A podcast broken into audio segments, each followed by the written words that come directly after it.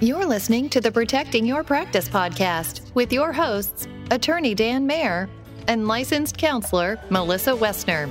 Dan is not your attorney, and Melissa is not your therapist, but they're here to help you cross your T's and dot your I's as they talk about all the things you wish you had learned in grad school. And now, here are your hosts. Hi there, and welcome back. Today, Dan and I are super excited to welcome Whitney Owens as Dan says, Whitney is now a member of a very special club of people who have been on the Protecting Your Practice podcast two times now. so, well, thank you. So, Whitney Owens is a licensed professional counselor, group practice owner, and faith based private practice consultant. She has a group practice, a private paid group practice with 10 plus clinicians. And along with running her practice, she offers consultation to practice owners around the country on how to start and grow a successful faith based practice. She hosts a summit, a weekly podcast, a membership community for faith based practice owners called Wise Practice. She's pretty busy, as you can tell. I guess so. Yeah, we were just talking about that, Melissa, getting our hands on lots of different things. Yes. You know, I was funny because I was watching an old clip that's done at live, and there's like a, a running joke where like these repeat members come back and they joke about having jackets stuff like that. And that's what made me think of that. Right. So we don't have a jacket for you, but we are appreciated that you are you are back here to talk to us. Um, and I think today it's it's going to be a really interesting conversation, like Melissa said, because um, I think you have a really unfortunate but really interesting situation that came up that a lot of practice owners um, may run into. So I will let you kind of proceed from there at that point. But thank you so much for joining us again. Yes, well, thank you. Well, as cheesy as it sounds, um, my gift is just being with you guys and being able to podcast because it is a lot of fun and um, you provide a great value to the community. And so, um, if this story is able to help, then great, mm-hmm. even though it was not a great story. Mm-hmm. yeah. Well, and unfortunately, when we were talking about getting ready, I thought that is such a relatable story. I think among group practice owners who are talking about challenges they face, this is something that comes up a lot, but with different variations. And so, my hope is in talking about this today, we can also maybe offer some best practices, the do's, the don'ts, and the reasons why it's um, wise and ethical to provide, you know, to proceed a certain way. 100%. Yeah. Well, I'll share a little bit about the situation, kind of where my practice was at and kind of how I handled it. And, you know, we can go from there. Um, so at this point in time, this was pre COVID. Mm-hmm. Um, and I think I had about six clinicians at the time. I had one therapist who was working another job and working for me. And believe it or not, red flag, she was like doing both full time. Not not ever a good idea. And she had been asking me for telehealth approval because she was wanting to do some telehealth with clients in other states because she was licensed in a few other states. So it was something we had discussed. We had actually done a little bit of like training on it and practicing on our telehealth system. But then in the end of the day, she ended up not really moving forward, just didn't seem very motivated about it. And I was like, okay, well, if you ever decide you want to pursue telehealth as part of what we offer at the practice, you know, we can add that component, mm-hmm. which means adding telehealth and approval and liability and thinking about these things. So months later, as a good practice owner, I am, you know, I'm looking at the calendar and just making sure everybody knows when they're in each office, making sure they're seeing the clients I've asked them to see, that kind of thing. And I look and see that there's two people scheduled for the same office. So this cl- two different clinicians share the office, and so they both had a client scheduled at the same time. So I mm-hmm. contact this employee and I say, Hey, I just want to make sure you're aware that that's not your office time. And so you're going to have to reschedule that client. And she said, Oh, I'm seeing that client telehealth. So that, I was already like, wait, like we don't have that in our consent paperwork. Mm-hmm. Like we, we haven't done that yet. And I was like, oh, you want to do telehealth? Like we can add that if you'd like to. I didn't realize it. And she said, oh, you don't need to worry about it. I'm seeing them through my telehealth platform. I said, oh, well, you know, it's a client at our practice. We need to make sure that that platform's approved for us. And then she proceeded to let me know that she was on insurance panels mm. at another practice. And I was like, oh. And so then I figured out she had her own practice. What had been, she said she had not been seeing a lot of clients that way. Who knows? So then I called my attorney because my real big concern at that moment Mhm. was not only the telehealth, but the insurance part. We take cash. So for a client to come and see her at our practice, let's just say they take Cigna.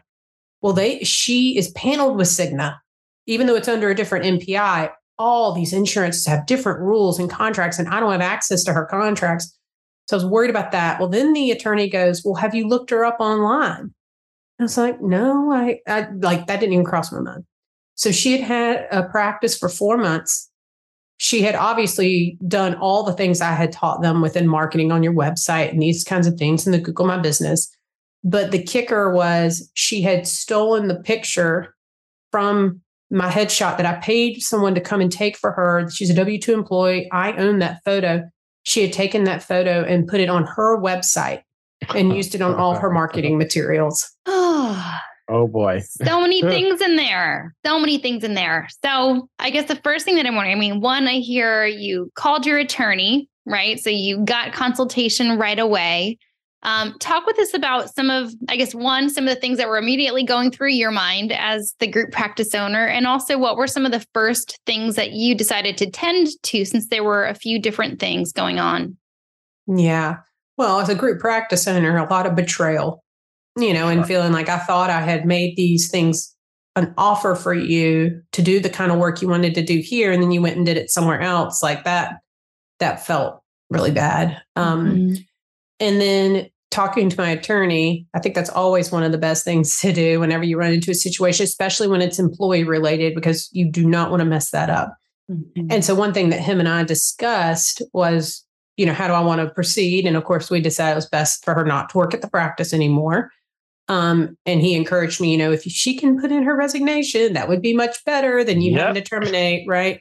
So this we did. sounds familiar. yes, right. So he did write a termination letter for me, or we kind of wrote it together overnight. Um, and I had it prepared. And then I told her we needed to meet in the morning. And thank goodness she gave me her resignation letter before I gave her the termination. So it all worked out better. And I gave her a two weeks.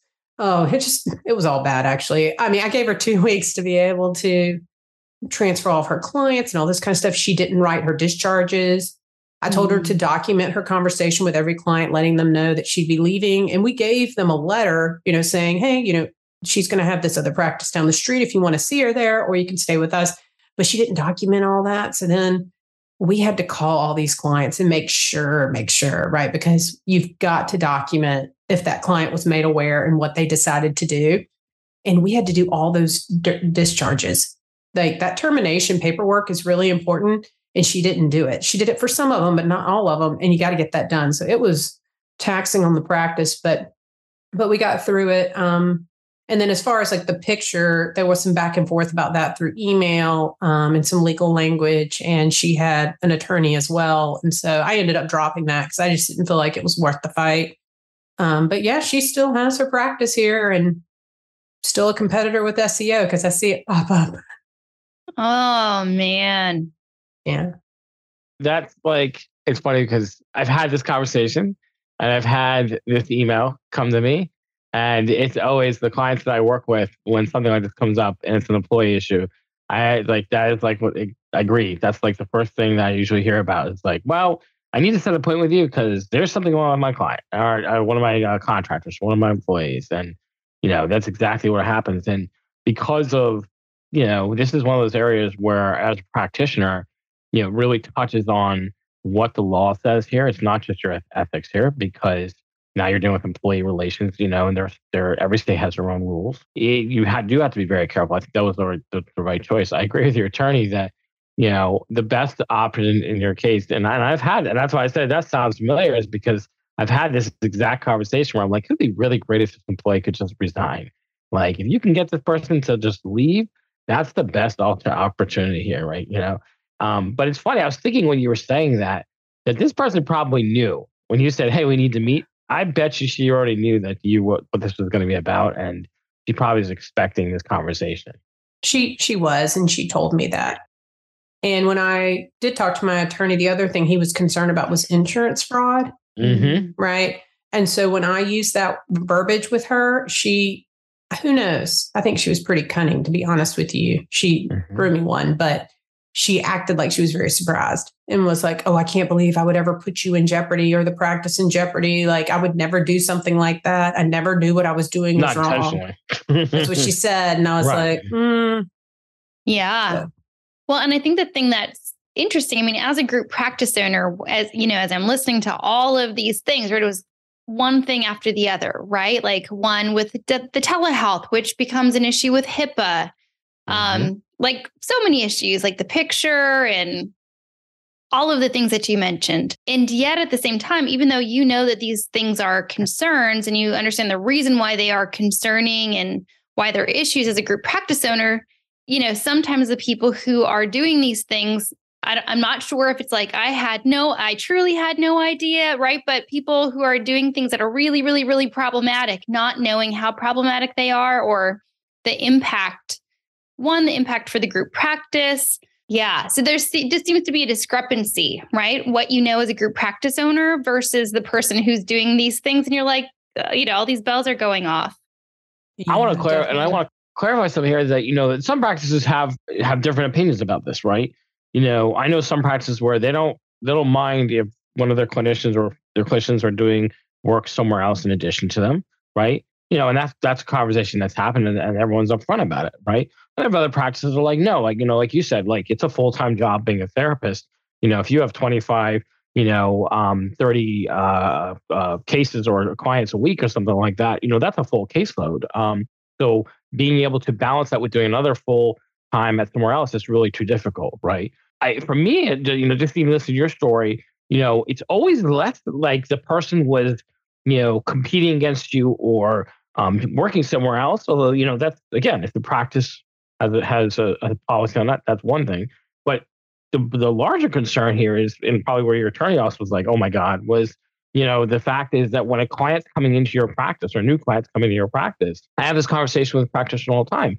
If you're giving them paperwork that says your practice name on it, if you ask that that client, who are you going to see? They may say, oh, I'm seeing so and so therapist, but they also will likely, I you know, think indicate, well, I see ABC practice, right? And so there's a big issue there if all of a sudden then that client is with or without their consent, especially without their consent, is all of a sudden being seen under an entirely different practice, right? And that's where the real, the real seriousness of this comes in.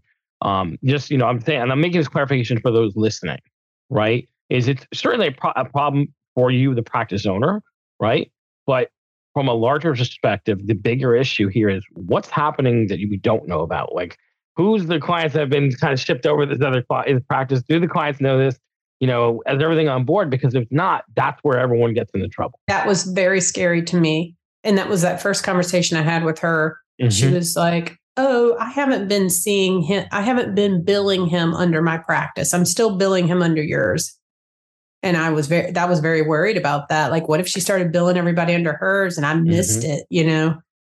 Right. Absolutely. Right. And then all the, you know, and, and in her case, you know, it doesn't sound like there was anything intentional, but I've seen situations where there was very intentional behavior, right? And that's where it, it becomes very, very risky, right? Because, you know, if someone is had a had a notion to try to say, well, let's see if I can sneak this through, that's where it gets really serious. I think it was intentional. The other reason I think Makes it sense. was Mhm. was it was four months. It'd be one thing if she just I that. started it, but to be doing something for four months, if anyone had another job that they were doing for four months, even if it wasn't clinical, surely they would eventually talk about what they're doing. You know, Mhm. we're we're meeting. Why you're every- hiding it. Right. Right. It's intentionally being hidden. Mhm. Right. Yeah. And that's what I always think about. If we are not open about something, if something is something that we feel like we have to keep a secret or hush hush, there's a reason why we mm-hmm. are feeling like we can't speak openly about that. And that's where we have to check ourselves about, you know, what we're doing if because we know then if we're keeping something secret that it's not it's not above board that there's something problematic about it you know but Yeah. there's so many different levels involved here right there's whatever agreements you had you know in writing as you onboard whatever agreements you had between the practice and that employee and any poten- any violations of that agreement as part of the practice you have the issue with insurance contracts some insurance companies the contracts say that if you take insurance at one location you have to take you have to take it in other locations that's an issue Mhm. right? So there's that issue. We have HIPAA issues if they're using a telehealth platform that is maybe not a HIPAA compliant platform. It's not one used at your office. Is there a BAA? Mm-hmm. You don't know, mm-hmm. right? Mm-hmm. So many issues here. I guess one thing that I'm wondering again, sometimes these things happen so frequently and it raises the question of what is going on that people are doing this? Is there lack of clarity around best practice? What what's going on that this seems to be such a frequent occurrence at group practices? And I guess I'm wondering if you could talk, Whitney, about what are the best practices? If you work at an agency, mm-hmm. if you work at a group practice, what are some of the best practices if you do decide that where you're working right. isn't for you anymore? Well, if you decide where you're working is not for you anymore, communicating about that, talking to your boss. I would never want to lose one of my people, but if one of them said, Hey, like, I really want to start my own practice, I should be honored by that, that I mm-hmm. inspired them to do this kind of work. Um, now I try to create a practice that's so amazing that they'd rather be here than do their own practice, right? Mm-hmm. Knock on wood. that's been going really well. But yeah, that open and honest communication, I think is so important in bosses being able to handle it, you know, and not taking it personally, not breaking down, and inviting difficult conversations from our employees on a very regular basis, right? Because if I'm not inviting those tough conversations, when those do come up like that, they're not going to tell me. They're going to keep doing mm-hmm. what they're doing. So I think it's important that we're inviting it. We're meeting on a regular basis. We're not just talking only when a problem happens because then you've lost your communication if you're doing that. Yeah. And can you maybe talk a little bit more for anyone who's maybe not in the group practice role, who's sitting there going, I'm so confused. What's the big deal? You know, besides the ethics, you know, the ethics or contractual part of it with insurance companies, for anyone who's like, I don't get it, what is the problem? Can you provide some insight from the perspective of a group practice owner? Yes, I'll talk a little bit about our guidelines here. And this situation helped me clarify those as well. So, and this is what I do in my consulting too. I make these rules because I think they're so important. I love employees because this is part of it. Contract model does encourage people to work at multiple places. That is the yes. idea of the model, right? Correct. Yep. A W 2 practice they could work somewhere else, but it's really more understood that they work at that place. And at least in the state of Georgia, it's at will. So if someone's doing something that doesn't, I don't feel like meets the culture brand direction of the practice, I don't have to have them work here. So you could see that if someone worked anywhere else doing the similar type work. Now I let them work at places that's not the same, like mm-hmm. PRN at a hospital, you know. But if they're working at another private practice seeing clients, that is a direct conflict of interest. Like mm-hmm. it's the mm-hmm. exact same work they're doing here. And I want people to be fully invested in this practice because I'm fully invested in my employees. You know, I'm going to give you a lot and I expect you to give me a lot. And we're going to give the clients a lot. So if you're working somewhere else, you're marketing there, you're working hard there, you're going to make, especially if you have your own practice, you're going to make that your priority because that's where you're going to make the most income in most situations. Now, the other thing, especially as a cash pay practice, we have to bust it to get clients. Like I spend tons of money and energy into getting those clients. So let's say, I'm just going to make up something here. Let's say my employee, Sarah, goes off and starts her own practice. Sarah Smith, good name there. Okay, so Sarah Smith goes off and starts her own practice, even if it's on the other side of town, even if it's telehealth. People learn about Sarah Smith from me. I go around town. I say, yes, Sarah works at my practice. She sees adolescents, yada, yada, yada. They go, oh, great, Sarah. So they Google Sarah. And then her other practice pops up. So, oh, I could see Sarah at Whitney's practice for $130 a session, or I could see Sarah at her own practice. Mm-hmm. She'll take my Blue Cross Blue Shield. Oh, I'm going to go see her over there. So I have just spent money and energy marketing her at her other practice. Like it just doesn't work like that. And you're mm-hmm. going to lose a lot in that. So that's the other really big reason that I discourage that. Well, and the other thing is that, you know, in, to the point about being at will and employees versus contractors is as a practice owner with employees, you can uh, create covenants to restrict their ability to compete. Right now, they have to be reasonable. In Maryland, for example, it has to be reasonable. It can't be unreasonable. And I don't want to go into what reasonableness is because that's actually a discussion in itself. But the point is, you can have employees sign non compete covenants that say, you know, geographic region or similar business, you know, and you can set time limits, you know, a year, two years, whatever it is contractors who can't. So to your point, just going back to the initial point you made, you know, another big difference between the contractors and employees, in addition to just the model itself being lending itself towards one being less um, in, um, in, uh, uh, inclination to you know work at multiple different practices. You can also have control over those employees as to what they can do and actually have them sign different, different things. You can set policies of non-compete. You know, and I also think that from an ethical standpoint, to your second point, um, there's really an ethical uh, perspective here as well. Because if you're you know, positioning yourself as someone who's a clinician for a practice, and you're saying, you know, come, you know, come see me at this practice, or you're marketing this person saying, come see us at this practice, and clients are going online and they're seeing that, you know, this person now has their own practice. You know, there is a competition aspect, but I also think from a marketplace and kind of ethical standpoint, there's you're creating confusion and doubt in the client's mind. Well, why is this person, you know, supposedly they're with, with, with Whitney, why are they now over here? They take insurance, she doesn't. You know, I just think when you start opening these doors and these questions start coming up, then naturally the next thing that's going to, you know, issue or concern you're going to have, anyone's going to have, is that there's going to be the the higher likelihood of ethical violations happening here. You're mm-hmm. just increasing the likelihood of some some some mistake being made, whether it's intentional or not intentional, especially not intentional, of um, something happening, whether it's a client gets billed to insurance when they were already paid out of pocket somewhere else. You know what I mean? it, it just is very concerning. So to your question, to Melissa's question, you know, and, and to add on to what you were saying, I think this is why practitioners who are listening, this is why it matters, is because the whole situation can just create an abundance of um, unenforced errors that can really snowball um, and create huge issues for the clinician, for the practice, for the client. Um, and that's why this is so serious. Yeah. And I think, you know, it can be it can feel really defeating right you know i think some people don't realize all of the work that goes mm-hmm. into being a group practice owner behind the scenes mm-hmm. or know how expensive it can be to yeah. have a group practice right the marketing the advertising the building relationships mm-hmm. all of the thought and the time and the energy that goes into that it's sometimes taken for granted maybe i think there's also in whitney i think you kind of touched on this the loyalty aspect but i think it's you know a professional aspect here right? Mm-hmm. if you're a clinician and you know if you're in the shoes of whitney's employee right? You know there's a way of conducting yourself at least in maryland the mental health community there's a lot of people doing it but it's still a small community.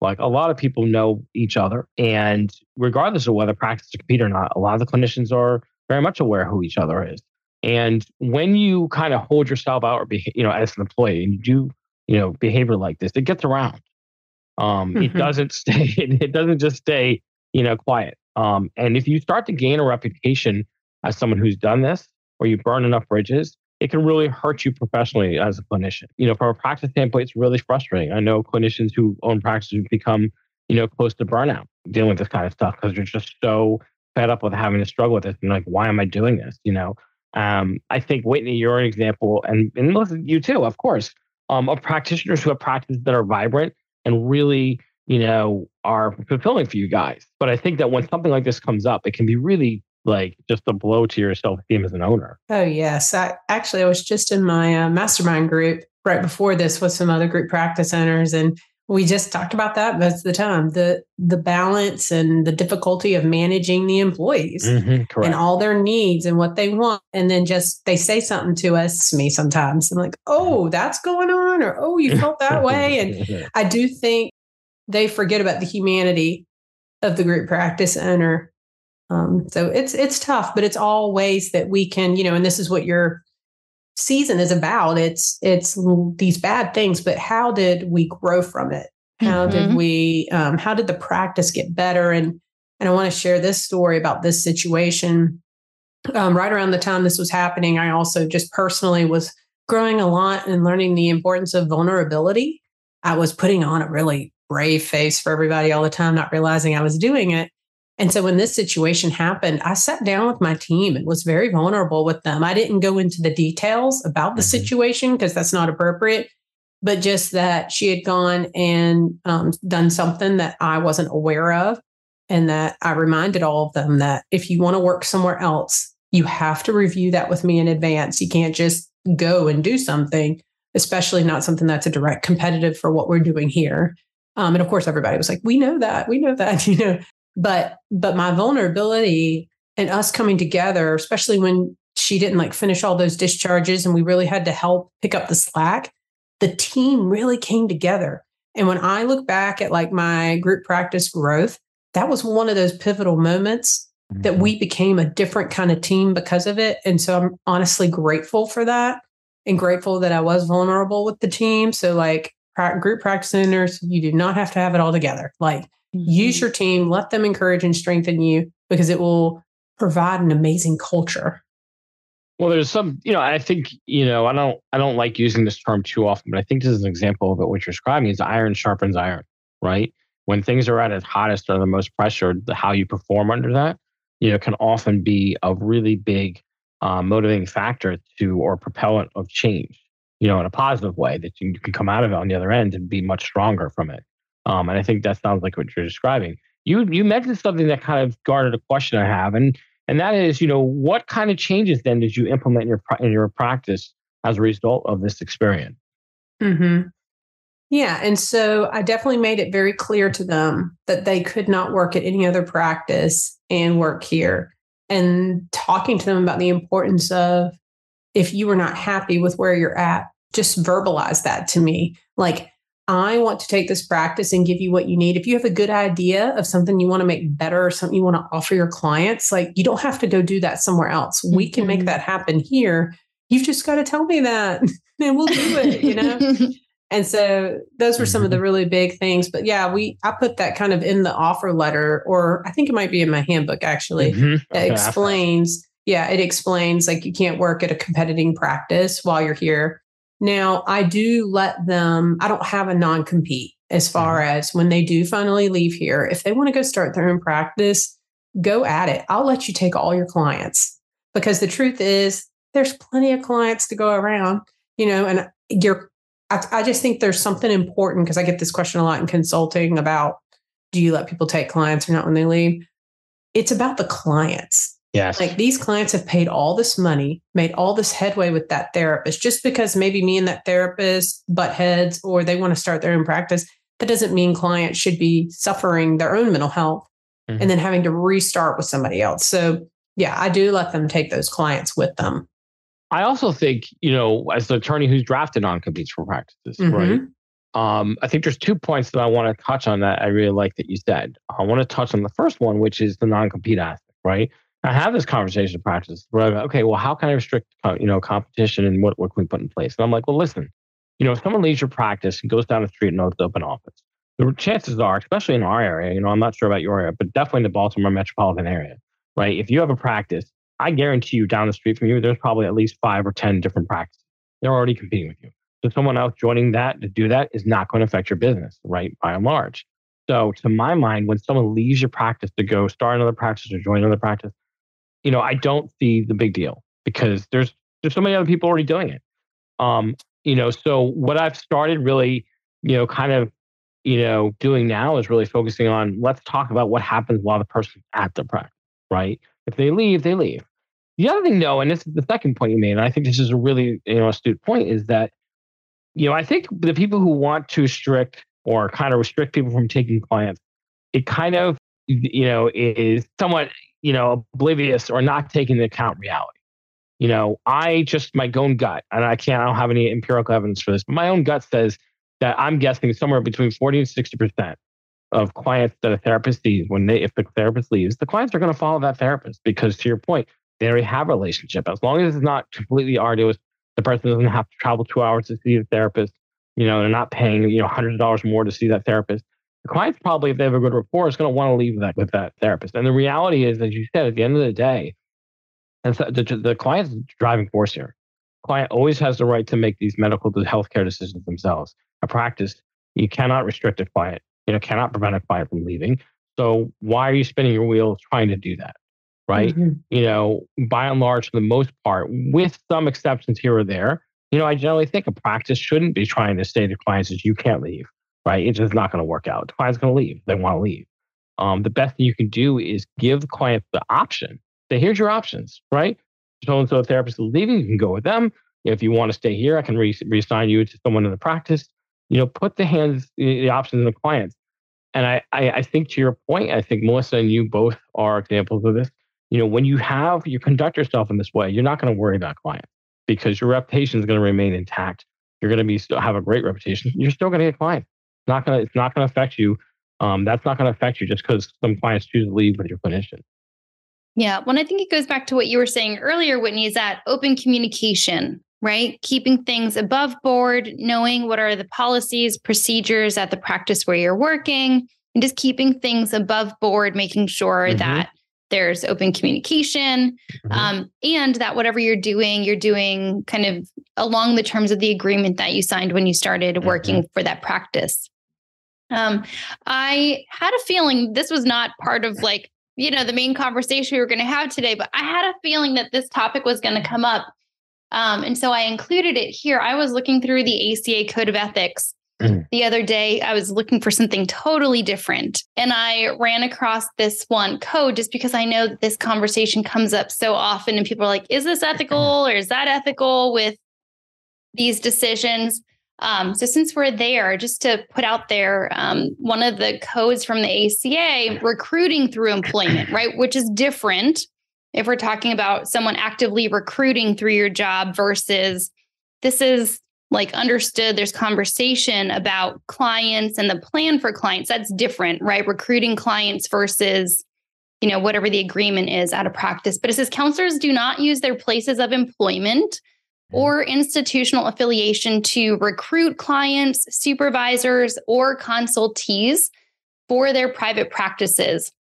So, um, I know when I was, you know, in grad school and they're talking about ACA, you know, codes of ethics, I was not thinking about having a private practice. I was not thinking about having a group practice. So when I read it, you know, when I ran into it the other day, it kind of landed a little bit different when I heard it. But I thought I would put it out there since I it caught my eye the other day and i know that that's a conversation that comes up a lot yeah well i appreciate you noticing that and bringing it up it's always good for us to read that book when i was putting together my handbook with my attorney and you know dan make sure i'm saying all this correctly he talked about non-solicitation which is pretty mm-hmm. much the same thing right like not soliciting anything from our clients or from the practice itself um, so that kind of handles that kind of code of ethic and so we review that in intake I want to say one comment. I'll let you continue because just, and that's what I think is most important for our practice to emphasize, right? The competition aspect, yeah, like I said, you know, we were just discussing, like clients leave. Solicitation, though, is what really can hurt your practice, mm-hmm. right? And I think it's absolutely important to to have a policy in place, you know, governing employees for that purpose. Anyway, so go, please go on. Well, I was going to say that was it. well, I was going to say for people who are like, "What are you talking about? Non-solicitation? What does that even mean? And how sure. is that different from a non-compete?" Can sure. one of you clarify? Sure. Let me pull my lawyer sleeves. No. um, so you know, generally we talk about non-competes, right? And and and if you're, you know, as a clinician listening, you have to be very careful because some states have very specific rules about what you can and cannot do. Um, I'll take Maryland since that's where I am you know, Maryland tends to look at it as the four corners, which is that as long as it's reasonable, you know, it doesn't unfairly prejudice um, a party, um, it generally be accepted if both parties are willing to accept the terms, right? So non-compete, what that says essentially is that for whatever the restrictions are, time period, geographic area, whatever it is, you know, if you leave a place of employment, you're not going to compete with that practice. That's generally the general idea of a non-compete. There's some variations in how that can look and everything like that. A non solicit just means that essentially if you leave a practice, then in fact, actually, with both non competes and non solicitations, you don't even have to leave, right? It can be while you're there as well, mm-hmm. right? But you're agreeing essentially to stay. The, the employee is agreeing that they will not solicit your clients for coming into the practice. They will not solicit business, right? They will not be conflict. You know, as you as you mentioned earlier, Whitney, you know, conflict of interest, not um, you're self interested in a way that um, helping themselves that hurts the practice, right? Soliciting employees to leave. Hey, I'm starting a new practice. Come join me over here. That's solicitation. Hey, client, you know what? It's been great working with you. I'm starting a new practice. I haven't told management yet, but why don't you come over with me? That's solicitation, right? And that can have, and Whitney, you touched on this, that can have a really huge impact on a business's bottom line and morale, from a morale standpoint, that can really impact the business. So, you know, it's not uncommon to have practices say, we're going to have a non solicited for while you're here. right? Because you want to make it clear to employees. And again, it's about communication, right? If you're going to put these in place, you want to communicate what it is that you're you can or cannot do. Right. These are what we call restrictive covenants. You're restricting the right of the employee in some manner here. Um, and that's really the difference. One is like, you know, I try, you know, getting someone to do something else to come to leave or come with you. Another one is, you know, can you compete or not compete? Yeah, I think an important distinction that we're kind of saying is soliciting is when we actively bring people with us. Yes. But it's or encourage them to, to leave or encourage them to do so. Yeah, yeah. But then also, if a therapist leaves and a client looks them up and pursues them, just saying that that's not soliciting mm-hmm. because mm-hmm. the client is going after them. It's just that you can't go after the clients. Mm-hmm. So this this is a point that's really important and comes up when I'm drafting these and I'm having this conversation, and that is at the end of the day, in this world of the mental health world, right? It's client driven. Everything we do, you know, are you guys do as practitioners, you know, when I'm advising practitioners, it's client driven. So the client always has the right to make a decision here about their healthcare choices, right? No matter what. And so I agree with you. It's a very important distinction to say it's different from the employee saying to the client or saying to another employee, come join me. If the client themselves says, I really like working with you, I want to leave and join you, then that's that's fine. That's the client's choice. Yeah. So Whitney, I'm wondering from the perspective of, you know, being a group practice owner for any other group practice owners who are listening, I'm wondering if you have any recommendations or things that you think they can do either to prevent situations like this from coming up or just to have some greater awareness of them, like um, paying attention to red flags. Any thoughts that you have there? Yeah. So looking back, the red flag that I should have seen was that she was working so much. Mm-hmm. Like she she had a full-time job somewhere else and then she wanted full-time here and actually right before we had kind of been talking about making her a clinical director. I almost put her in that role and I was like, "Oh." And in fact, I just hired a clinical director. It took like 2 years to get past that like, oh, I was so scared to try that again mm-hmm. after that happened. And so then she goes and starts her own practice. So it's almost like she she could not work all the time or she could not make enough money. Mm-hmm. I don't mm-hmm. know. It, there was something about that that was concerning. Um, there were also just a, a line of like weird medical things or weird situations that kept coming up. And she would tell me about those. And I remember just thinking, it's not that it was awful. It was just kind of like, well, that's a really weird situation that you were in, or that's a weird situation. Um, this is a different employee, but I'll, I'll use this because I think this is the better example. In the interview process, I have now learned to always ask about their background, their family, what made you decide to go into this field, because things that have happened in our families can really show a lot about how they're going to do as an employee. And I ended up finding out later that one of my employees had married a man who ate the same thing for every meal every day. And she was explaining to me how she divorced him after a year because she hadn't realized this, along with some other weird quirks about this guy. And I was thinking, that is really odd that mm-hmm. you didn't notice that about someone you were dating, you know? And I was like, oh, that's a red flag. Like I should be paying attention to these mm-hmm. things. And then she ended up leaving in bad circumstances as well. And so paying attention to those those dynamics, I think, when you're in the hiring and when you have hired and you're moving on, don't just write things off and go, well, that's weird and move mm-hmm. on. Like start paying attention to those things. And in our field, I mean, in everything, this is important, but in our field, we are doing clinical work. These employees have got to have it together because we are impacting these clients, and that is huge. And so, my job as a director of a center is to make sure that everyone is in the place that they need to be to be able to do good clinical work and that we're not hurting clients in the process. Right. Dan is clapping. I'm clapping because you just, you just, you literally just said something someone else said to me a couple days ago, and I thought it was such a great point. Oh yeah, oh yeah, it is man, I can't I can't say enough on that. So making sure that our people are in the right place to be able to do the work they're doing. And if they can't get to that place, they don't need to be seeing clients. And as hard as it might be as a group mm-hmm. practice owner, you've got to say, no, this might not be the right field for you because we can't continue in that behavior. The reason I was clapping was because you just said something someone else said, and I thought not something I didn't know or think about before, but the way they phrased it, I thought was like so spot on. And what they said to me they were a group practice owner, they are a group practice owner. And they said, you know, I don't see clients directly anymore. They're like, so my ethical duty to clients is not, I'm not, you know, therapy with, uh, you know, session with them, but my ethical duty to clients is that making sure the people who are seeing these people, that everything is right. Everything's working out, you know, everything's doing, everyone's doing what they're supposed to be doing. The clients are being helped the way they need to be helped right? And that conversation that we're having right now, that was actually what spearheaded that conversation that that particular client was, you know, there was something off with something happened with an employee. Um, and as you said, they noticed a red flag and they started looking into it. Um, and so I think that's such a great point that if you're a clinician who runs a practice, or you're a clinician who wants to start a practice, or if you're a clinician who has a practice, your job is not just if to your ther- your clients, if you're seeing clients, but your job is actually to your clients in a way that you need to make sure that everyone who has contact with a client, especially those who are, who are providing the clinical service to the client, are actually in a place to do so and do so well, right? Because mm-hmm. that in itself is an ethical requirement um, of your job. Your job as the as the the, you know, the, the idea the buck stops with you. That is absolutely true. Um, and I think your point about red flags, I think, is really critical. If you're a group practice owner, one of the things you need to be looking at, in addition to the bottom line, in addition to the marketing, and all the other things that are on your plate. And it's a lot, right? But it's also paying attention to your people, right? And it's it part of it is goes in hand in hand making sure that you're making this a place that they want to work. But it's also keeping an eye out that if your gut all of a sudden says that's odd, something's off there.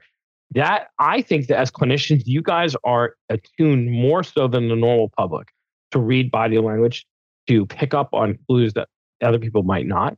So if you as a clinician, that red flag or a warning sign is going off in your mind, that's something you should look at. Worst case, you know, best case scenario, it's nothing, right? But the thing is that that by listening to that voice or that sign, you know, the internal sign that you're feeling, you may actually uncover something that needs to be addressed ASAP, right? It also provides an opportunity as a practice owner if, let's say, you have a clinician who is in a situation where there's something going on. Maybe they're having some sort of a problem at home. Maybe they're having some sort of substance abuse problem. Something's going on, or there's a healthcare issue, right? If you provide the space for them to get help, you can, you know, that can make them really endear to you as a practice owner and as a boss, right? You want loyalty from someone, right? be there for them when they most need it, right? Um, and so there's that point. I also think I've noticed you said something about this person, you were going to make them a clinical director.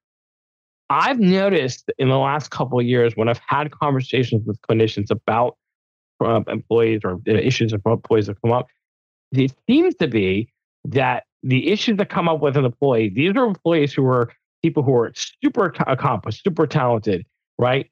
People who like the person I'm talking to would say, like, man, I, was, I wanted to promote them internally because they were so great, right? And I think that goes to the heart of why is it that sometimes they can become a problematic employee or why can a problem arise? It's because they themselves are are good enough at what they're doing that they may want to go somewhere else.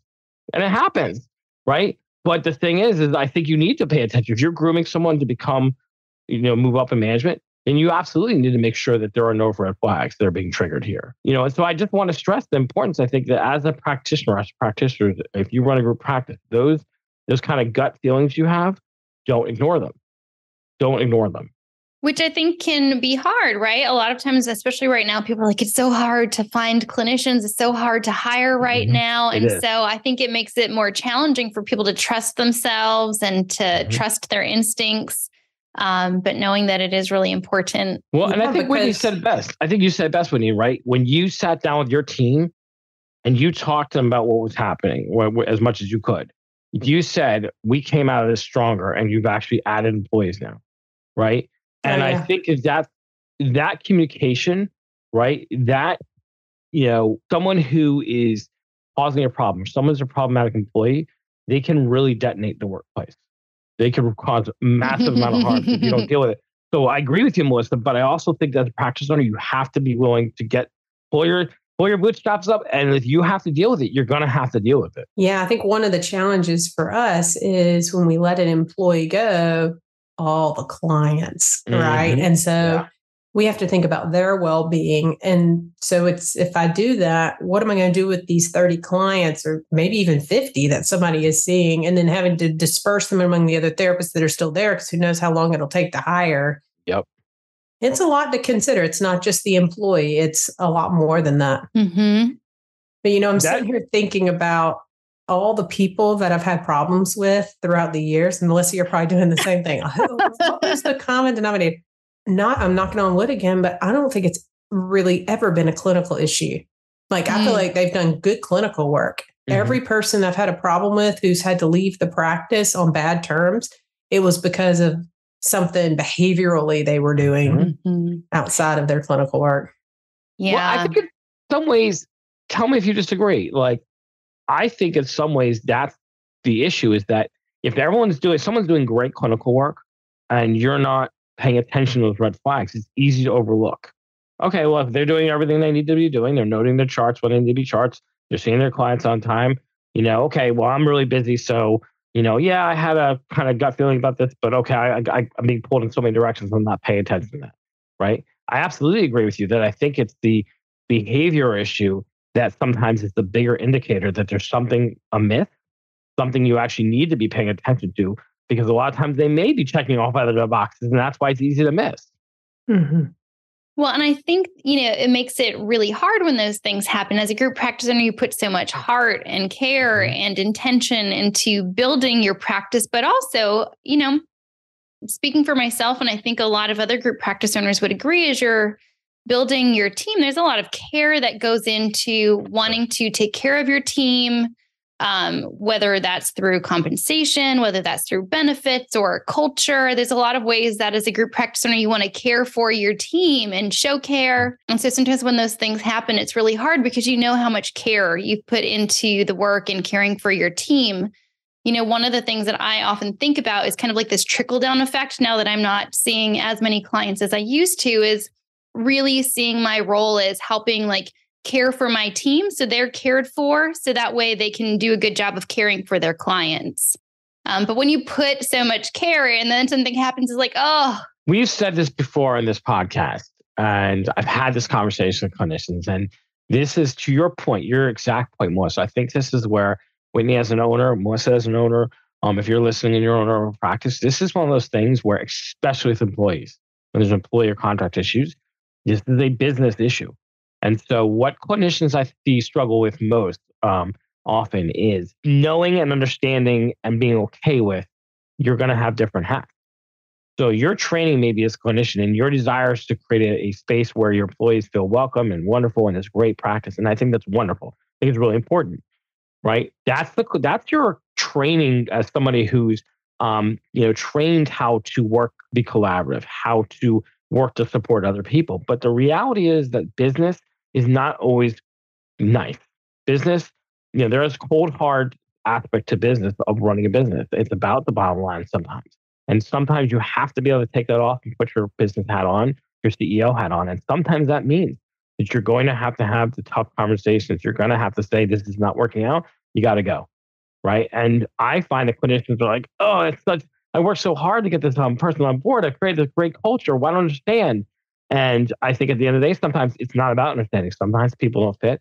And you, your job, in addition to being, you know, taking care of your people and your clients, is to take care of the business. Mhm. Right. And that means that you have to make hard decisions that are not easy. A hundred percent they're not easy, but you have to be willing to do them. Yeah, I don't want to do those anymore. well, and to your point, Someone else like, can make those decisions. i've reached my quota for the year right this is why some clients I know hire practice managers. They hire clinical directors and practice managers and things like that because they're like, I really don't want to have to deal with that unless something goes really, really wrong. Right. Or they come and talk to me and say, This is what we need to do. Great, do it. It's because they don't want to do that anymore. They want to be the face. They want to be the one promoting this practice they've built. And they want someone else to be the chief people person. And I think that's okay too.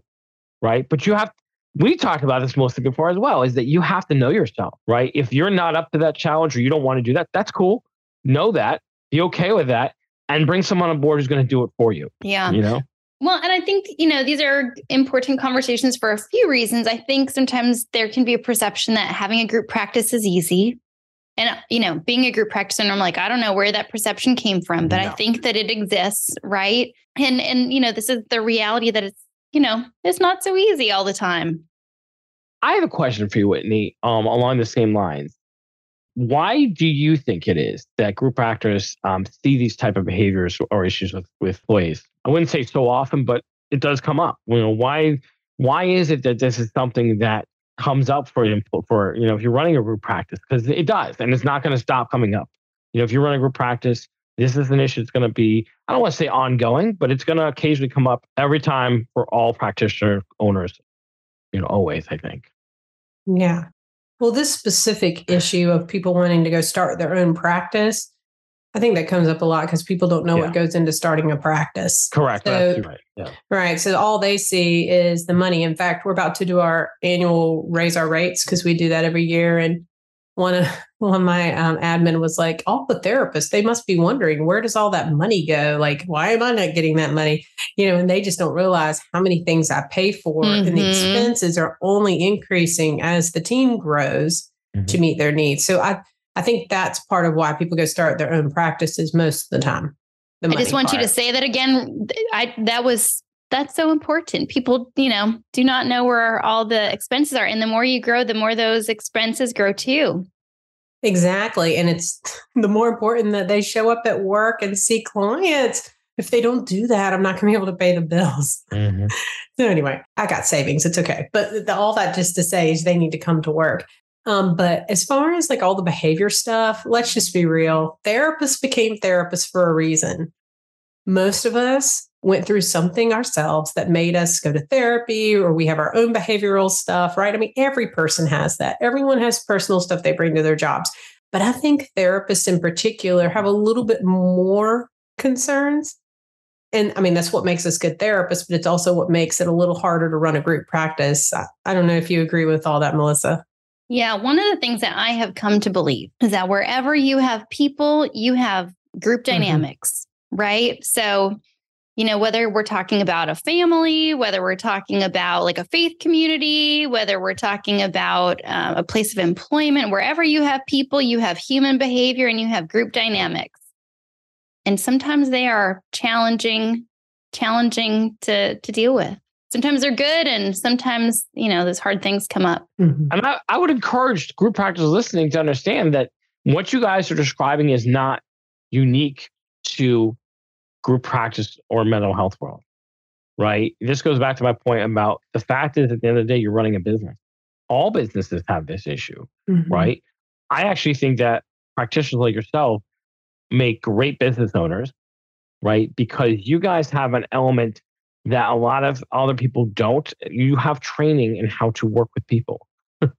Dan's got so much faith in us. Mm-hmm. I do. I, I absolutely. but no, but I mean, I do because you guys come out of school being trained and going, you get your experience trained working with people. You have, you know, it's easy to be a boss, right? But it's not easy to be a leader. That's the difference.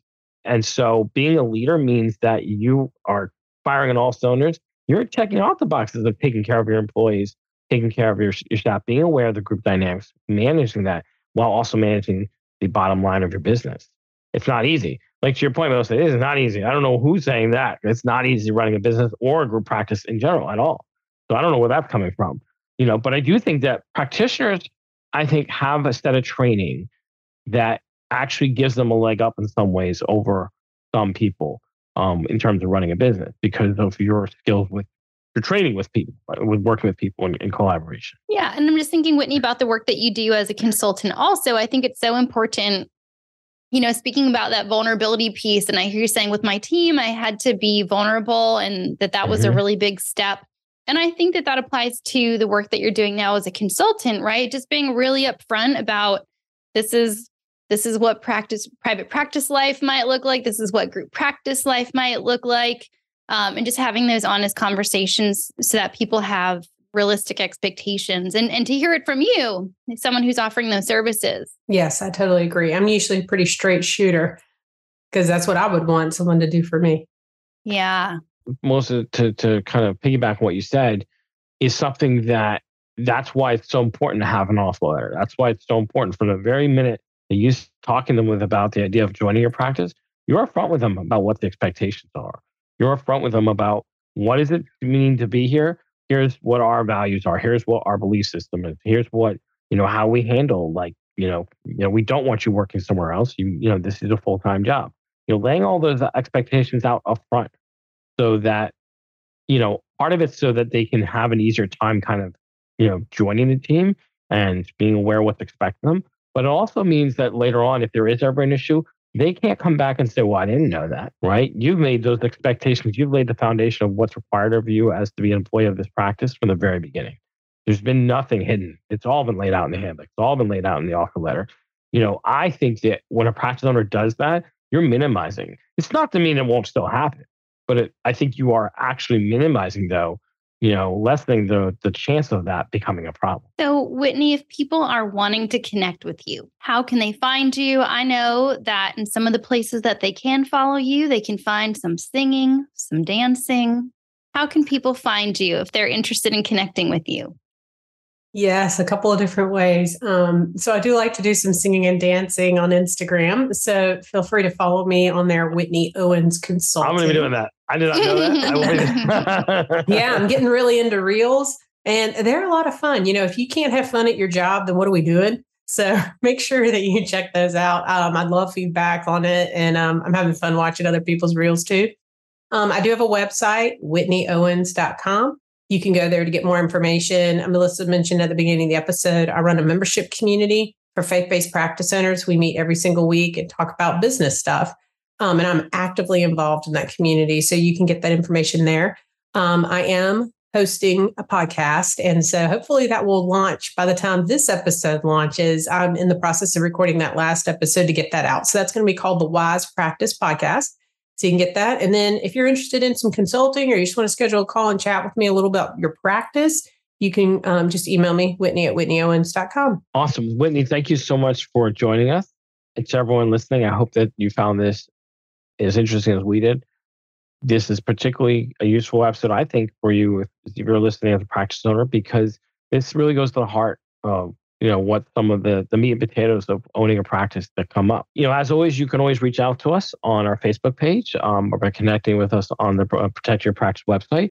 You can also reach out to me personally daniel mayer at my webpage danielmayerlaw.com you can also email us at admin at danielmayer.com and you can reach out to melissa at lifespringcounseling.net that's her page. We both would love to hear from you if you have any questions comments feedback. But other than that Thank you, everyone, so much for joining us. Whitney, thank you so much again, and we'll talk to everyone soon.